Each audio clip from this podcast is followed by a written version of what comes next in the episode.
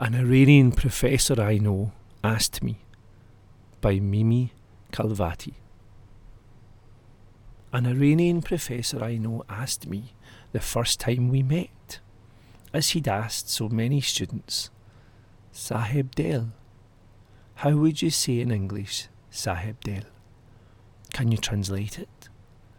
And each time he pronounced the words, his fingers tolled the air like a bell, a benediction. Years have passed. Sahib means master, owner, companion.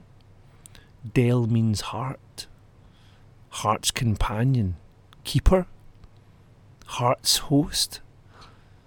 And in those years, I've asked friends who in turn have asked friends who know Urdu, Farsi, and no one has come up with the English for Sahab. Is it a name for the very thing that won't translate? And why don't I remember having heard it said? They say it of people who are hospitable, godly. I'd say it of the Professor himself. Trust him to keep asking, us to keep failing, and if we can't recall its tone, tenor, with what word shall we keep faith?